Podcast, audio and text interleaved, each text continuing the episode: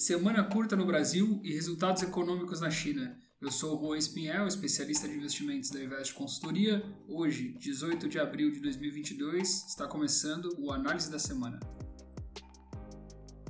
Nessa madrugada, o governo chinês divulgou os resultados do PIB, que foi de 4,8%, maior que as projeções, que eram de 4,4%, e mesmo assim o mercado opera em queda, de maneira geral, muito precificando ainda os dados de venda no varejo, que foram bem ruins, e a expectativa de crescimento, né, a trajetória de crescimento chinês que está muito complicada depois das ondas sequentes de lockdown nas principais províncias do país.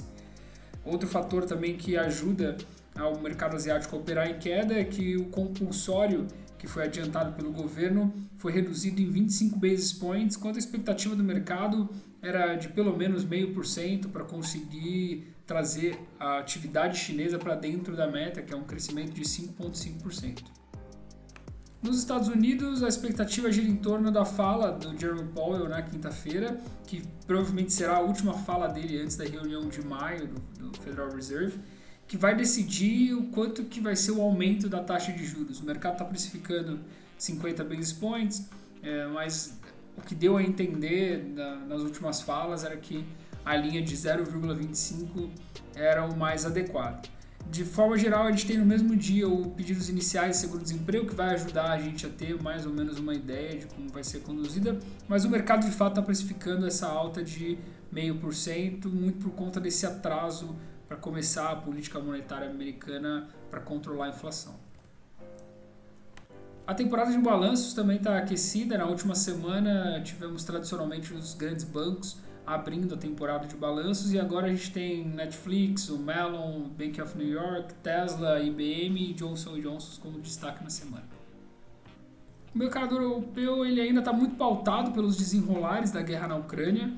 É, durante o final de semana ficou perceptível uma piora das negociações, com a Rússia dando um deadline para a resistência que ainda ocupa parte de Mariupol sair e o presidente Zelensky alegando que se isso acontecer, né, então se de fato a Rússia tomar Mariupol, ele vai colocar fim às negociações de paz.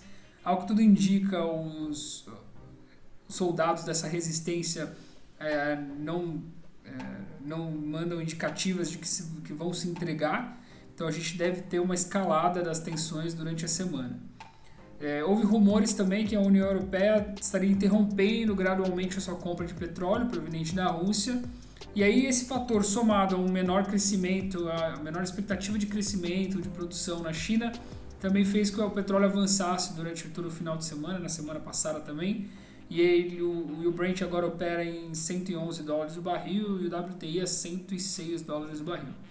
Mas como tem alguns mercados internacionais que ainda estão é, em feriado de Páscoa, a liquidez está um pouco reduzida.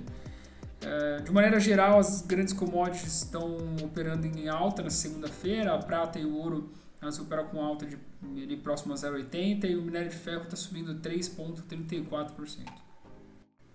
O mercado brasileiro, a gente sai de uma semana curta, que teve um feriado na sexta-feira, para uma outra semana ainda mais curta, que o feriado é na quinta-feira. Então, a maioria das pessoas vão acabar emendando também a sexta-feira. A gente tem é, o Banco Central ainda em greve, que atrasa alguns resultados, por exemplo, o IBCBR, que é uma proxy do PIB que seria divulgado nessa semana, é, a princípio não vai ser divulgado também, o Focus também não vai ser divulgado. Então, a, a, o calendário econômico, além de é, já estar esvaziado, ele ainda fica comprometido por conta dessa greve dos servidores. A bolsa brasileira na semana passada ela fechou com queda de 2,59%, é a segunda semana consecutiva de baixa, mas ainda operando ali próximo da casa dos 116 mil pontos. O dólar manteve sua tendência macro e recuou ali 1,16% na semana passada, fechando a 4,69 reais. Com o calendário econômico ainda muito comprometido, que a gente comentou, não tem muitas notícias, o mercado brasileiro deve ficar muito próximo ao mercado internacional, reagindo principalmente a essas preocupações com inflação nos Estados Unidos e como o Federal Reserve vai atuar é, na próxima reunião. E a questão da guerra na Ucrânia, essa, essa possível escalada das tensões que a gente vai ver essa semana. É, algumas, alguma expectativa de algumas votações importantes no, importantes no Congresso e no Senado brasileiro, mas como o feriado vem aqui para atrapalhar um pouco a semana, muito provavelmente a gente tenha é, muita, muita dessas votações adiadas. E esse foi mais um Análise da Semana. Muito obrigado a todos. Não deixe de nos acompanhar no Spotify e no Apple Podcasts. E até a próxima.